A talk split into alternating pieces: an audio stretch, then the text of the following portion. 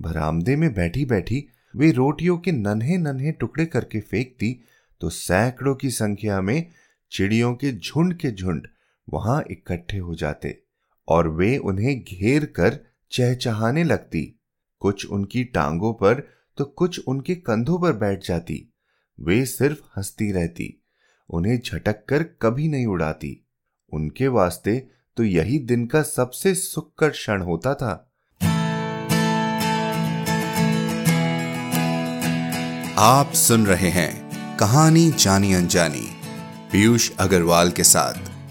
चलिए, आज की कहानी का सफ़र शुरू करते हैं।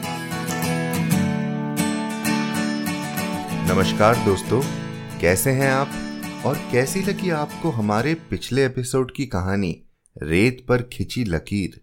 आप में से कुछ लोगों ने हमें मैसेज करके हमें अपने नज़रिए से सच्चे प्रेम की परिभाषा बताई। बहुत अच्छा लगा पढ़कर। यूँ ही लिखते रहिए हमें। Hello at the rate Piyush Agarwal dot com पर। वैसे, दादा दादी, नाना नानी, इनकी कुछ खास जगह होती है हम सबकी ज़िंदगी में। उनका वो प्यार जो हमें मम्मी पापा की डांट से बचाता है। उनका वो प्यार जो हमें खूब सारे तोहफे दिलाता है। या बस उनके आसपास होने का एहसास जो हम में एक सुकून लाता है।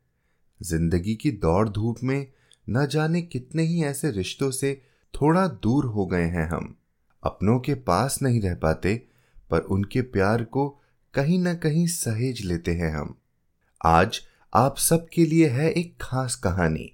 खुशवंत सिंह जी द्वारा लिखी दादी माँ, जो आपको ज़रूर करीब ले जाएगी उन प्यारे प्यारे रिश्तों के यादों में।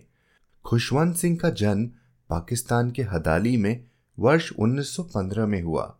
एक पत्रकार के रूप में उन्हें बहुत लोकप्रियता मिली। जितने भारत में लोकप्रिय थे, उतने ही पाकिस्तान में भी लोकप्रिय थे। उनकी किताब ट्रेन टू पाकिस्तान बेहद लोकप्रिय हुई। इस पर फ़िल्म भी बन चुकी है।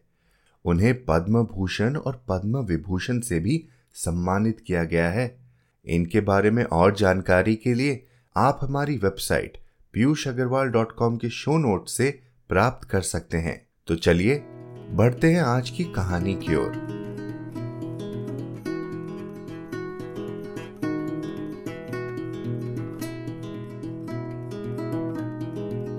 दादी माँ, खुशवंत सिंह।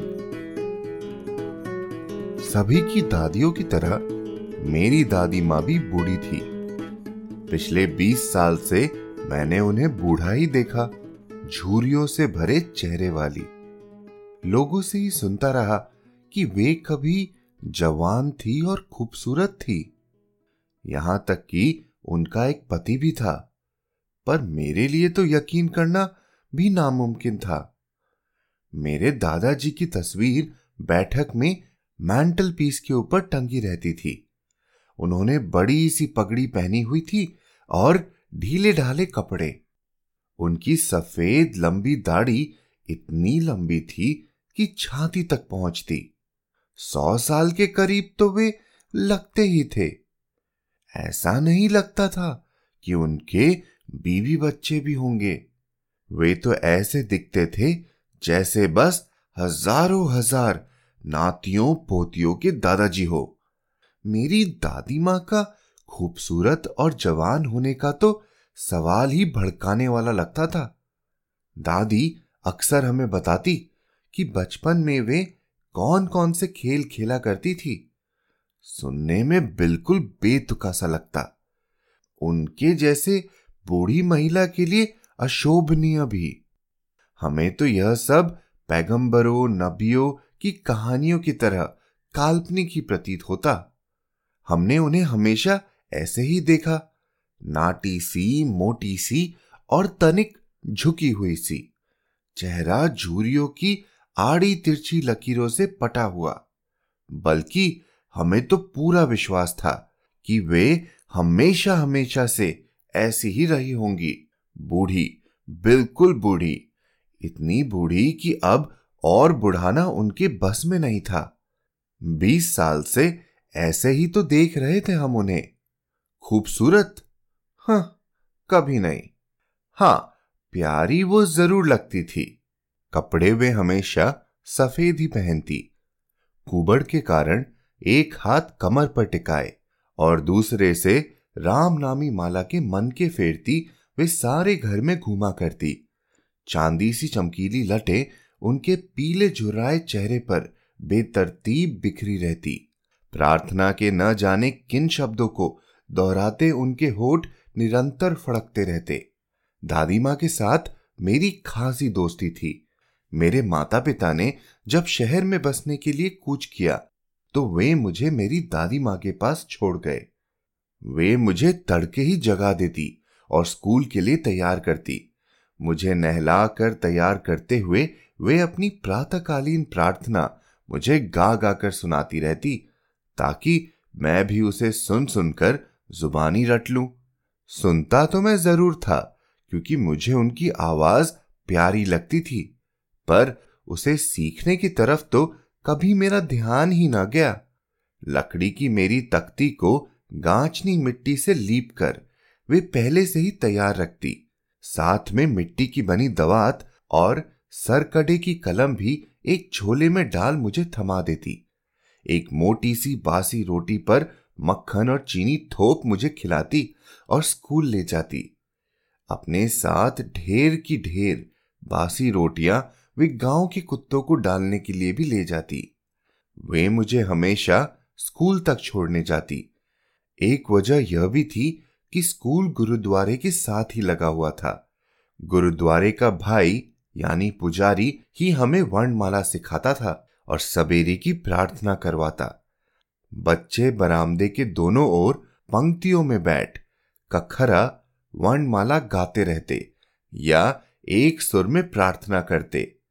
मेरी दादी माँ उसी बीच गुरुद्वारे के भीतर बैठी धर्म ग्रंथ को बांचा करती। जब हम दोनों अपने अपने कामों से निबट जाते तो एक साथ ही घर लौटते। लौटते हुए हमें गुरुद्वारे के करीब ही गाँव के कुत्ते दिखाई दे जाते। रोटियों के लिए लड़ते, झगड़ते, भौंकते, गुर्राते। वे हमारे पीछे पीछे घर तक चले आते। जब मेरे माता पिता शहर में पूरी तरह बस बस आ गए तो उन्होंने हमें भी अपने पास बुला लिया। दादी माँ और मेरी दोस्ती के लिए यह एक नया मोड़ था। रहते तो यहाँ भी हम एक ही कमरे में थे, पर अब वे मुझे स्कूल छोड़ने नहीं जाती थी। अब मैं मोटर बस में बैठकर एक अंग्रेज़ी माध्यम के स्कूल में जाने लगा था। यहाँ सड़कों पर कुत्ते नहीं होते थे। शायद इसीलिए उन्होंने आँगन में अब गौरैयों को दाना चुगाने का नया शौक पाल लिया था। जैसे तैसे वक्त गुजरता गया, हमारा एक दूसरे के साथ संपर्क कम से कमतर होता गया। कुछ अरसे तक तो वे मुझे सवेरे उठाती रही और स्कूल के लिए तैयार भी करती रही। मेरे स्कूल से लौटकर आने पर पूछा करती कि वहाँ मैंने क्या क्या पढ़ा? मैं उन्हें अंग्रेज़ी के नए नए शब्द बताता पश्चिमी ज्ञान विज्ञान से संबंधित छोटी छोटी बातें सुनाता। गुरुत्वाकर्षण के नियमों, आर्कमडिस के सिद्धांतों और धरती के गोलाकार होने के बारे में समझाता। ये सब बातें सुनकर वे खिन हो उठती। ऐसी पढ़ाई में वे मेरी क्या मदद कर सकती थी? अंग्रेज़ी स्कूलों में पढ़ाई जाने वाली बातों में उनकी कोई आस्था नहीं थी और वे खासी दुखी हुई। यह जानकर कि रब और धर्म ग्रंथों के बारे में यहाँ कुछ भी नहीं पढ़ाया जाता। एक दिन मैंने उन्हें आकर बताया कि हमारे पाठ्यक्रम में संगीत का विषय भी शामिल है। वे बहुत चिंतित हो उठी। उनके ख्याल में संगीत का संबंध व्याभिचार से था। संगीत तो भिकारियों और वैश्याओं की मिल्कियत है। अच्छे खासे संभ्रांत लोगों का इससे क्या लेना देना?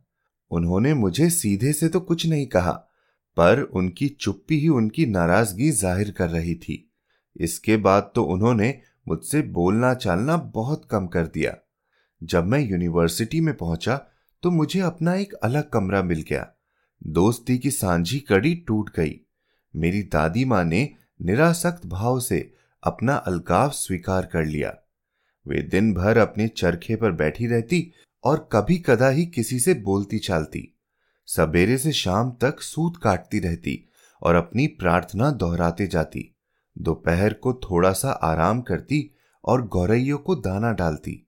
बरामदे में बैठी बैठी वे रोटियों के नन्हे नन्हे टुकड़े करके फेंकती तो सैकड़ों की संख्या में चिड़ियों के झुंड के झुंड वहाँ इकट्ठे हो जाते और वे उन्हें घेर कर चहचहाने लगती। कुछ उनकी टांगों पर तो कुछ उनके कंधों पर बैठ जाती। वे सिर्फ़ हंसती रहती, उन्हें झटक कर कभी नहीं उड़ाती। उनके वास्ते तो यही दिन का सबसे सुखकर क्षण होता था। उनका यह कार्यक्रम लगभग आधे घंटे तक चलता। जब मैंने उच्च शिक्षा के लिए विदेश जाना तय किया तो मुझे पक्का पता था कि दादी माँ इसका ज़रूर विरोध करेंगी। मुझे पाँच वर्षों के लिए विदेश में रहना होगा और दादी माँ का? हाँ इस उम्र में किसी का क्या भरोसा? पर दादी माँ तनिक भी विचलित या भावुक नहीं हुई। वे मुझे रेलवे स्टेशन तक छोड़ने आई, पर बोली कुछ नहीं। न ही किसी प्रकार की भावुकता का प्रदर्शन उन्होंने किया। बस उनके होठ प्रार्थना में फड़फड़ाते रहे। मन प्रार्थना में ही लीन रहा। अंगुलिया माला के मन के फेरती रही। चुपचाप उन्होंने मेरा माथा चूमा। विदा होते हुए उस गीले गीले प्रतिरूप को ही मैंने अपने बीच देह स्पर्श की आखिरी निशानी मान लिया था। लेकिन ऐसा होना नहीं था। पाँच बरस के बाद मैं घर लौटा था और दादी माँ मुझे स्टेशन पर लेने आई हुई थी। वे बिल्कुल वैसी ही लग रही थी जैसा मैं उन्हें छोड़ गया था। अब भी शब्दों के लिए उनके पास वक्त नहीं था। उन्होंने मुझे बाहों में भींच लिया। होठों पर वही चीर परिचित प्रार्थना के शब्द। मेरे लौटने का यह पहला दिन था, पर दादी माँ के लिए दिन का सर्वाधिक सुखी क्षण। अब भी गौरैयों को दाना चुगाना ही रहा। आज उन्होंने गौरैयों को अधिक देर तक दाना चुगाया और अतिरिक्त उत्साह के साथ। शाम को सहसा ही उनमें एक परिवर्तन आया। उन्होंने प्रार्थना नहीं की। आस पड़ोस की औरतों को बुलाकर इकट्ठा कर लिया और एक पुरानी ढोलकी की ताल पर गाना शुरू कर दिया। वे लगातार घंटों ढोलकी की खाल पर थापे देती रही और योद्धाओं के घर लौटने पर गाए जाने वाले विजय गीत गाती रही। हमने बहुत समझा बुझाकर उनका गाना बजाना बंद करवाया कि कहीं वे ज़्यादा थक थका ना जाए। वही बस पहला मौका था जब मैंने उन्हें प्रार्थना से विमुख हुआ देखा था। दूसरे दिन ही वे बीमार पड़ गई। बुखार बिल्कुल हल्का था। डॉक्टर ने बताया, जल्द ही उतर जाएगा। पर दादी माँ का कुछ और ही सोचना था। उन्होंने हमें बता दिया कि अब उनका अंत समय आने वाला है। उन्होंने कहा कि जीवन के अंतिम अध्याय के शेष होने के पहले वे प्रार्थना से विमुख हुई थी। अब तो उन्हें हमारे साथ बातें करके एक क्षण भी गवाना नागवार लग रहा है। हमने विरोध किया, पर हमारे सारे विरोधों को नकार कर वे बिस्तर में लेटे लेटे ही माला के मन के फेरते हुए प्रार्थना में लीन हो गई। हमें एहसास भी नहीं हुआ कि प्रार्थना करते उनके होठ सहसा ही निस्पंद हो गए। माला उनकी निर्जीव उंगलियों से लुढ़क कर नीचे आ पड़ी। एक शांत सी छाया उनकी मुखाकृति पर फैल गई और हम भली भांति समझ गए कि अब वे इस दुनिया में नहीं रही। हमने उन्हें बिस्तर से नीचे उतारा और जैसा कि नियम है, भूमि पर लिटा दिया। उनके मृत शरीर को लाल कफन में ढक दिया गया। कुछ घंटे उनके शव के पास बैठकर शोक मनाने के बाद हम वहाँ से उठकर उनकी अत्येष्टि की व्यवस्था में जुट गए। शाम को लकड़ी की एक अंगड़ सी काठी लेकर हम उनके कमरे में जा रहे थे, ताकि उनमें उन्हें अंतिम संस्कार के लिए ले जाएँ। सूरज डूब रहा था। अस्त होते सूरज की सुनहरी आभा उनके कमरे और सामने के बरामदे को आँगन में पहुंचकर हम बीच में ही थम गए। बरामदे से लेकर कमरे तक जहाँ उनका पार्थिव शरीर लाल कपड़े में लिपटा निस्पंद पड़ा था। एक अजब ही दृश्य नज़र आया। हज़ारों की संख्या में गौरैया फर्श पर बिखरी बैठी थी। कहीं कोई चहचहाहट नहीं, बिल्कुल शांत, निस्तब्ध। चिड़ियाओं के प्रति हमारा दिल भर आया। मेरी माँ कुछ रोटियाँ लेकर आई। दादी माँ की ही तरह उन्होंने रोटियों के छोटे छोटे टुकड़े किए और चिड़ियाओं की ओर फेंके। चिड़ियाओं ने रोटियों की तरफ़ देखा तक नहीं। जब हम दादी माँ के शव को उठाकर चल पड़े तो चिड़ियाएँ धीरे से निशब्द सी उड़ गई। दूसरे दिन, जमादार ने रोटी के टुकड़ों को उहार कर कूड़ेदान में डाल दिया।